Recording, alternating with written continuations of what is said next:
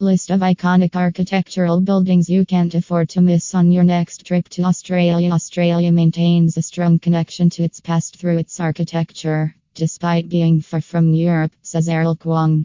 There are remnants of colonial, Gothic, and even Classicist era architecture all around the nation, as well as some of the most intriguing modern buildings and structures, especially in some of its largest and busiest cities.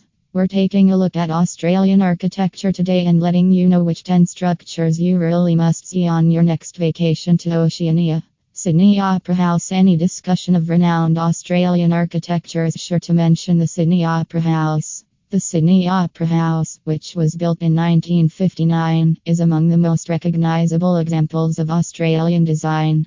Initially, the plan was so intricate that J.R. Utzon, the architect, was derided for his impossible design. The Sydney Opera House revolutionized the use of computers for future structural problems that had not yet been fully understood. It became one of the first structures to do so with computers, says Errol Kwong Melbourne.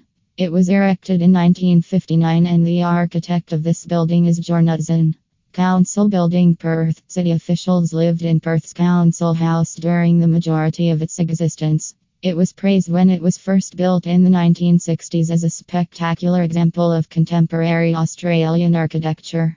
It eventually fell into ruin over the years, though, and in the 1990s there were some thoughts of demolishing it. Luckily, it was renovated instead, and its steel frame enclosed in concrete is still in place. The building was built in 1963. Howlett and Bailey Architects are the architects, and the building is in Perth. The Memorial Shrine. The Shrine of Remembrance was initially constructed in memory of Victoria's First World War soldiers. The Shrine of Memory, like many notable instances of Western architecture, draws inspiration from Greece, specifically the Parthenon, developed in 1934. James Wardrop and Philip Hudson are the architects. Melbourne is the location. Western Australia's Council House. The Council House in Perth is a unique illustration of a success tale in the preservation of 20th century modernism in Australia. It is a remarkable example of international modernism tempered by geography and climate because of the glass entrance and water elements, as well as the fade of T shaped, mosaic covered sun shading fins. Early in the 1990s, it was considered to be an eyesore or just in the wrong location at the wrong time, and it was in danger of being demolished. Nonetheless, a determined campaign resulted in its preservation and thoughtful renovation, and it is today praised as an architectural landmark in the Perth CBD. Baker House, Bacchus Marsh, Victoria. The geometry of this home, constructed for a mathematician in the outer suburbs of Melbourne, has an essentialness.